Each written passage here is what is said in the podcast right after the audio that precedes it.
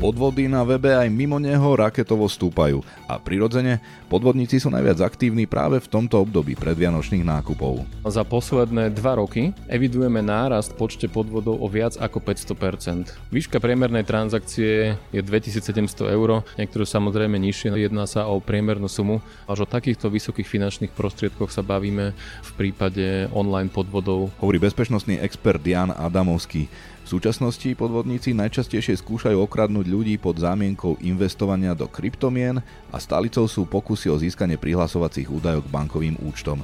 Najväčšie škody dokáže napáchať vystrašenie a zmanipulovanie obete, ktorá v domnení, že sú jej peniaze ohrozené alebo príbuzný potrebuje pomoc, vydá často nielen svoje vlastné peniaze útočníkovi dobrovoľne. A je enormne ťažké, priam až nemožné v takomto prípade sa k tým peniazom znova dostať. Jeden z tých signálov je, že vyvoláva vo mne bankár alebo policajt alebo v hociakej roli sa ten podvodník bude práve vtedy nachádzať, vyvoláva vo mne pocit strachu a naliehavosti. To je prvý taký nejaký signál, ktorý by som som sa mal hneď zastaviť. Za rozmach online podvodov môže z časti to, že sa na ne v poslednom období zameral organizovaný zločin a útočníkom tiež pomáha rozmach umelej inteligencie. Už je možné podvodné maily alebo stránky generovať pomerne jednoduchšie a takisto skopírovať nejaký dizajn internetového bankovníctva je už dneska v podstate na pár klikov. Dodáva etický hacker Lukáš Bendík. Obetiam podvodníkov nesmieme vyčítať, že sa nechali nachytať, skôr potrebujú podporu, hovorí psychologička Zuzana Juráneková. Ten pocit sebavedomia, seba hodnoty výrazne klesá, prichádza tam to seba obviňovanie, že ako som tomu mohla naletieť. Takže ak to ten blízky e, nejaký z nás urobil, e, nech je to akokoľvek ťažké, tak dajme mu pocítiť, že si ste možno ste prišli o tie peniaze, ktoré sú samozrejme dôležité, ale že neprišiel o tú svoju hodnotu. Počúvate podcast Denníka Pravda? Sprevádzať vás ním bude Zolorác. Foto so staronovým premiérom, ktoré sľubuje rozprávkové výnosy za akcie známej rafinérie, lákanie na investovanie do kryptomien s garantovaným ziskom či telefonáty s naliehavou žiadosťou o pomoc vnúkovi, respektíve výzvou, aby sme si zachránili naše peniaze na bankovom účte, pretože sú na ňom podozrivé pohyby. To je len niekoľko najčastejších príkladov, ako sa od nás snažia podvodníci vylákať peniaze. Terčom a aj obeťou môže byť každý z nás. Stačí nevedomosť, alebo v tomto predvianočnom zhone aj chvíľa nepozornosti či konanie pod vplyvom emócií a nastane často nenávratná škoda. A to nielen finančná, ale aj psychická.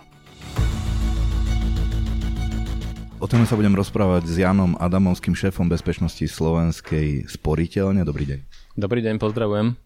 Pán Adamovský, tak počas obdobia predvianočných nákupov sú podvodníci prirodzene aktívnejší ale podvodov vraj enormne príbudá aj medziročne. Áno, je to presne tak, ako hovoríte.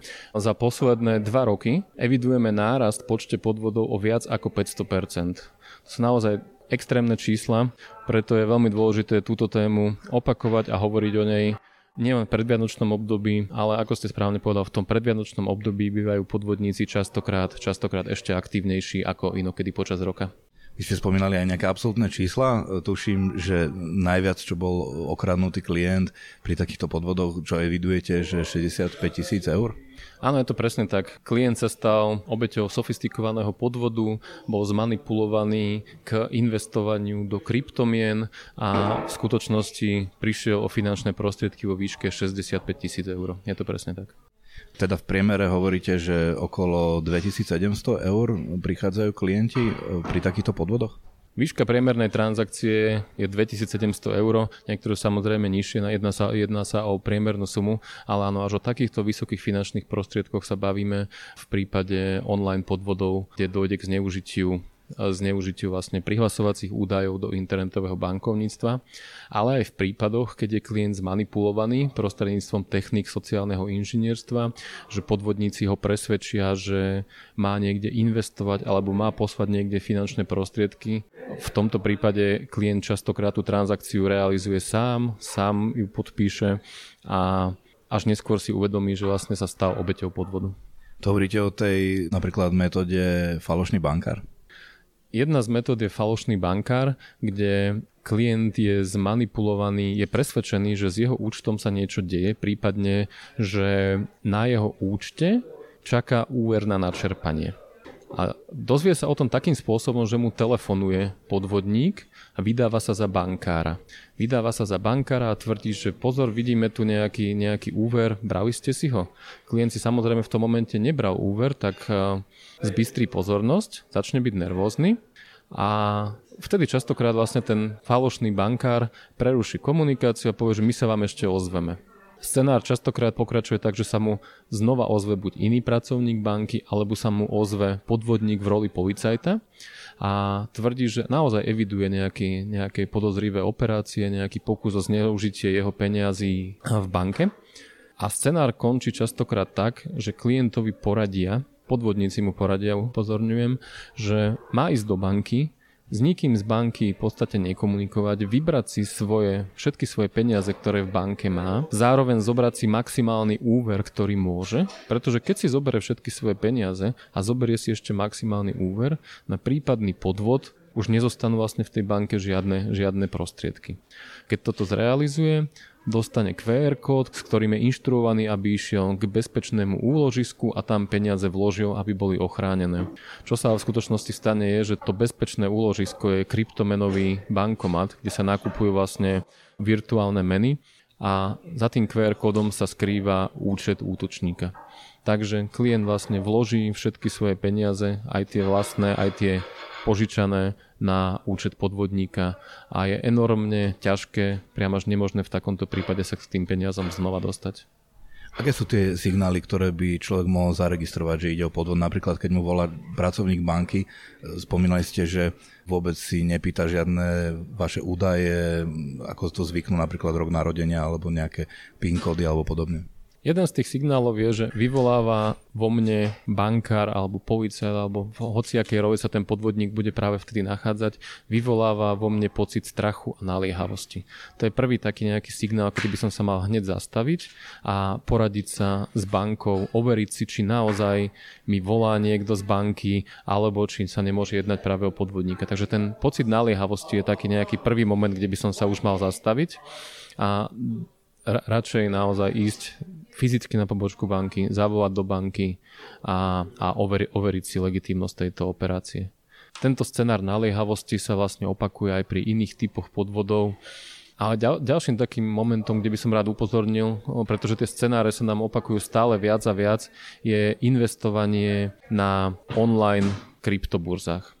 Tento celý scenár začína tým, že kliknem na nejakú reklamu na Facebooku alebo inej sociálnej sieti, ktorá ma nabáda na to, že nejaká významná osobnosť alebo významná spoločnosť, politik, herec, firma zarobili obrovské peniaze investovaním a mal by som sa k ním pridať. Pretože keď to nespravím, vlastne okrádam sám seba.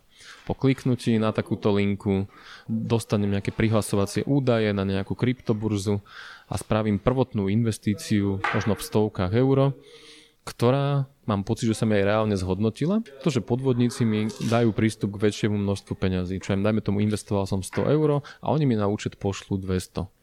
To sú zase peniaze iných podvedených ľudí. Presne tak, dá sa povedať, že jedná sa o nejakú pyramídovú hru, kde podvodníci ovládajú takýmto spôsobom desiatky, možno až stovky rôznych klientov, ktorí si myslia, že investujú, sú presvedčení, že investujú. Stretávame sa s tým, že oni hovoria, že my spolu investujeme a v takomto prípade vlastne sú naozaj peniaze, ktoré boli niekomu inému odsudzené a nie, nejedná sa o žiadny výnos.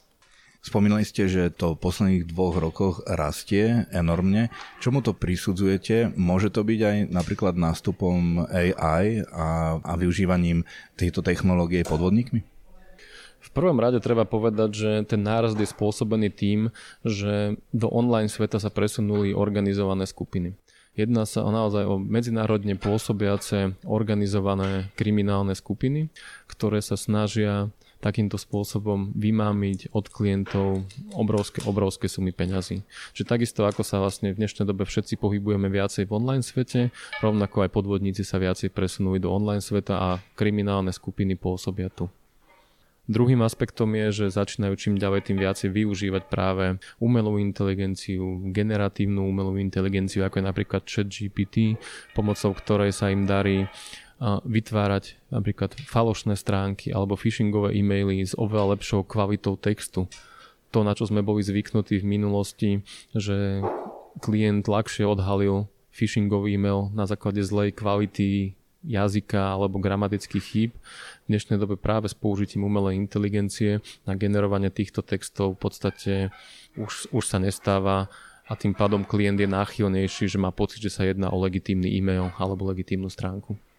Hovorili ste o tom, že človek by mal dôverovať tej banke a ísť sa tam osobne poradiť alebo proaktívne zavolať sám späť svojej banke, ak sa mu niekto takýto ozve a bude ho kontaktovať, že má problém. Poznáte príbehy tých podvedených ľudí, oni to neurobili. Prečo je tomu podľa vás tak? Ukazuje sa tam tá slabá dôvera všeobecne u nás ľudí v inštitúcie a zároveň možno dôvera alebo náchylnosť veriť konšpiráciám? Ja by som povedal, že z jedným z takých aspektov, prečo sa toto deje, je, že podvodníci sa snažia sledovať to, čo banky robia. A pokiaľ banky majú napríklad nejaké mechanizmy, ako zistiť nejaký podvod, ako zastaviť nejakú transakciu, ktorá sa zdá byť nelegitímnou, útočníci alebo podvodníci už dopredu na toto vlastne upozorňujú, upozorňujú potenciálnych vlastne klientov bank. Vyzerá to potom ale tak, že oni si s nimi píšu, prípadne telefonujú prostredníctvom rôznych, rôznych messengerov, rôznych aplikácií a dopredu im hovoria, prídu ti napríklad na účet peniaze, pošli ich ďalej na tento a tento účet, zaplatíme s tým dane z výnosov, ale pozor, banka napríklad tieto peniaze nebude chcieť poslať. Banka nechce, aby si zarobil. Čiže ako keby títo podvodníci vytvárajú práve pocit, ako keby že tá banka je tá zlá, nechce klientovi dovoliť, aby zarobil, chce zarobiť iba ona a upozorňuje ho na práve také ako keby záchranné kroky, ktoré častokrát banky majú implementované. A tým pádom klient presvedčený, že koná dobro, chce zarobiť sám pre seba a pre svojich známych rodinu finančné prostriedky, ignoruje varovania bank, ignoruje práve takéto nejaké detekčné mechanizmy a napriek tomu, že banka mu tvrdí, že táto transakcia je určite podvodná, upozorňuje ho na rôzne podvodné schémy, klient napriek tomu častokrát tú transakciu chce realizovať sám možno nás počúva niekto, kto si povie, že veď ja takmer nič nemám na účte, že ja nemusím byť vôbec pre takýchto podvodníkov zaujímavý. Vy hovoríte, že môže. V minulosti boli obeťou phishingov alebo podvodov v online priestore len klienti, ktorí mali na účte peniaze, ktoré následne boli poslané na zahraničné účty najčastejšie. V súčasnosti evidujeme situácie, že zaujímavý je každý klient, pretože pokiaľ mám prístup k jeho účtu ako podvodník a nemá na ňom finančné prostriedky, môžem jeho účet zneužiť na, pranie špinavých peňazí. Že na tento účet budem posielať v pyramidovej hre peniaze z iných účtov, odtiaľ ďalej a týmto spôsobom vlastne sa človek stáva ako keby súčasťou takejto schémy. Dá sa niekedy povedať, že bohužiaľ až spolupáchateľom, pretože jeho účet bol zneužitý a boli cez neho prané, prané vlastne peniaze. A druhý scenár, prečo aj takýto človek môže byť zaujímavý napriek tomu, že nemá, nemá svoje vlastné finančné prostriedky na účte, je, že môže byť zmanipulovaný a presvedčený k tomu, aby si zobral úver, ktorý má následne investovať, aby, aby rýchlo a výhodne zarobil. E, efekt je však presne rovnaký. Klient príde o tieto požičané finančné prostriedky a úver musí následne splácať, čím sa môže dostať do veľmi ťažkej životnej situácie z toho, čo vy máte spätnú väzbu, lebo zaoberáte sa týmito témami v rámci vašej spoločnosti, ktoré sú také úplne najčastejšie, že, že to je vlastne, že to prevyšuje e, všetky ostatné typy podvodov? Čo sa týka početnosti, tak najpočetnejšie sú uh, investovanie do kryptomien, a tieto sú zároveň aj najnebezpečnejšie, pretože sú veľmi sofistikované a jedná sa tam o veľké sumy. Čiže tieto sú veľmi početné a ide o veľké sumy a zároveň veľmi uh, rozšírené sú online bazároch a v podvodných e-shopoch. Ale určite nezaostáva ani klasický starý dobrý phishing. Myslím si, že každý z nás dostáva, dá sa povedať, určite na týždennej báze, niektorí možno aj častejšie, SMS-ku alebo e-mail s nejakou linkou, či už na zaplatenie zásielky, kuriéra alebo resetovanie prihlasovacích údajov. Čiže toto sú také tri, čo sa týka početnosti najtypickejšie, s ktorými sa stretávame. A najúspešnejšie je, že na to naletia najskôr ľudia? Nedá sa povedať, že by na niektorý typ naleteli ako keby najčastejšie. Skôr som povedal, že pre každého existuje nejaký typ podvodu, na ktorý je náchylnejší naletieť. Tak záverom možno vieme zhrnúť nejaké desatoro, ako sa nenechať oklamať? Určite nepodláhnuť tlaku a radšej sa zastaviť a dvakrát si premysleť pred kliknutím, pred zadaním prihlasovacích údajov, čo idem robiť. To je taký, taký, taký základný moment. Druhý je strážiť si svoje prihlasovacie údaje do internetového bankovníctva. Tieto naozaj zadávam iba na stránke banky. Pokiaľ mi podvodník pošle nejaký link, že tuto zadaj údaje a peniaze sa k tebe dostanú rýchlejšie alebo bez podplatkov, rozhodne toto nerobiť.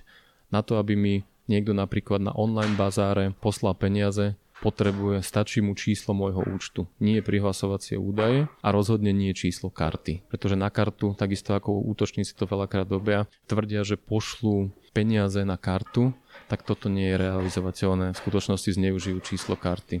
A posledný možno moment, ktorý by som spomenul v týchto predvianočných časoch, v časoch veľkého nárastu online nákupov, všetci v dnešnej dobe kupujeme darčeky v online, overiť si samotný e-shop, na ktorom nakupujem.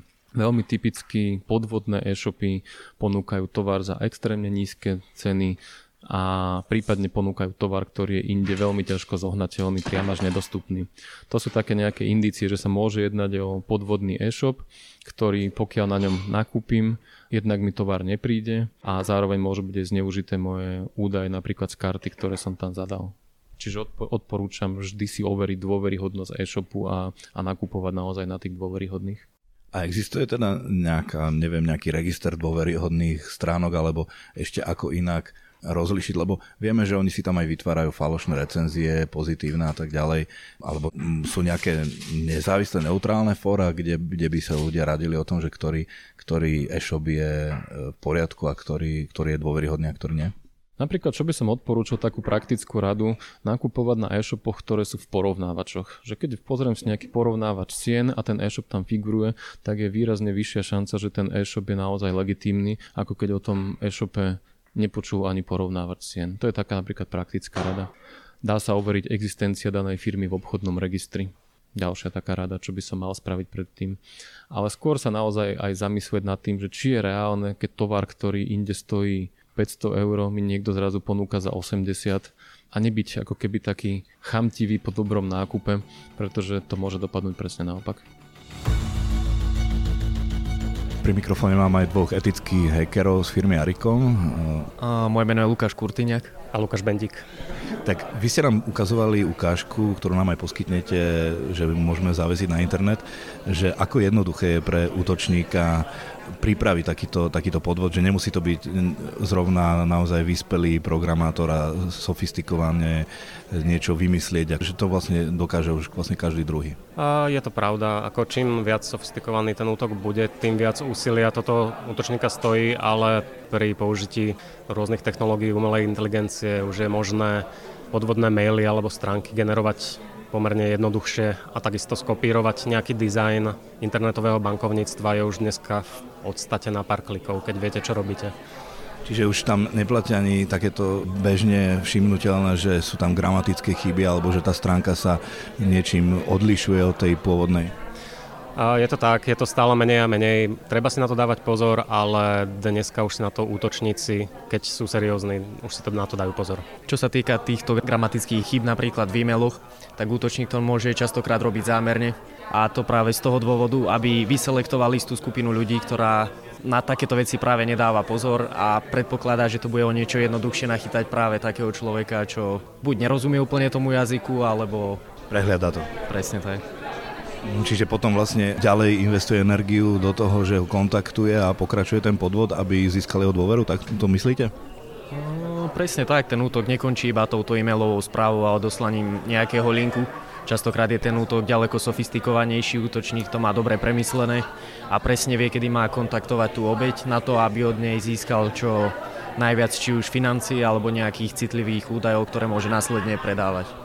Teda stále to vyžaduje určitý druh spolupráce a práve takto vyselektuje tých dôverčivejších alebo menej opatrných? Ono už v tejto dobe to ani nie je tak o tej technickej časti, ale skôr je to o tom, ako ten človek alebo skôr útočník dokáže naozaj oklamať tú obeď a prinútiť ju k tomu, aby sa zachovala v istých situáciách iracionálne a tým pádom ju dostane na tie miesta, kde útočník skutočne potrebuje. Vy ste spomínali, že častým e, trikom alebo fintou týchto podvodníkov je, že vám nasimulujú na počítači alebo pošlú vám taký link, ktorý vám pošle výzvu, aby ste si aktualizovali prehliadač. Ako napríklad v tomto prípade konkrétnom bežný človek zistí, ako to odlíši, že toto je naozaj seriózna, oprávnená výzva na aktualizáciu prehliadača napríklad, alebo ide o podvoz? Ono sa táto výzva nebude nikdy nachádzať na oficiálnej web stránke, ale len na nejakom falošnom portáli a na takomto portáli si už potom musíme všímať veci, ako je URL adresa, či je to spojenie zabezpečené a podobne, na základe čoho sme už schopní následne identifikovať, že ide skutočne o falošný portál. Takisto sa vás snaží ochrániť aj ten operačný systém, snaží sa vás ochrániť ten prehliadač, takže treba naozaj používať aktualizácie a nejaký antivírový produkt, ktorý by vás pred týmto mohol ochrániť. Čiže ak si sám aktualizujem aktívne zo svojej e, iniciatívy prehliadač, je to asi lepšie ako čakať na výzvu napríklad? Určite áno.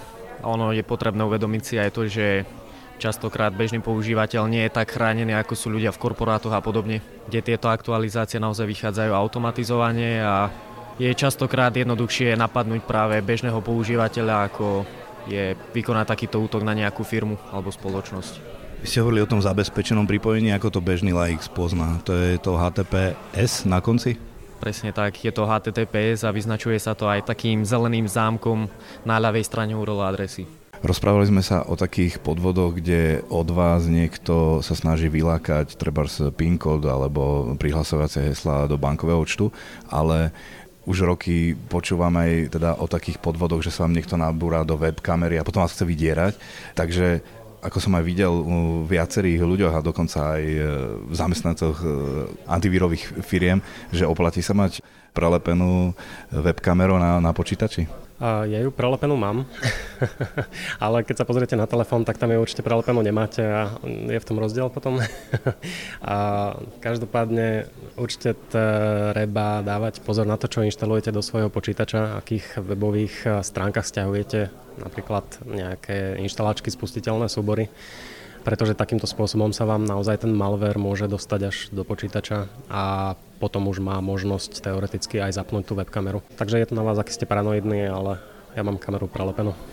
Je to tak, že stále ten malware e, sa dostane do toho počítača nejakým stiahnutím aplikácie alebo spustiteľného súboru? Nemôže to byť aj nejaký obrázok alebo video? Presne tak, vždy je to používateľovi, ktorý musí urobiť nejakú chybu na to, aby sa mu ten malware do počítača dostal. Ale samozrejme nemusí to byť nejaký spustiteľný súbor, môže to byť pdf môže to byť Microsoft Office súbor. Wordový, hej? Wordový, presne. Textový súbor. Textový úplne nie, skôr to musí byť súbor od Microsoft Office, ktorý povoluje makra a v tých makrách sa už môže ukrývať niečo škodlivé. Alebo nejaká taká MP3 vytvorená na internete online.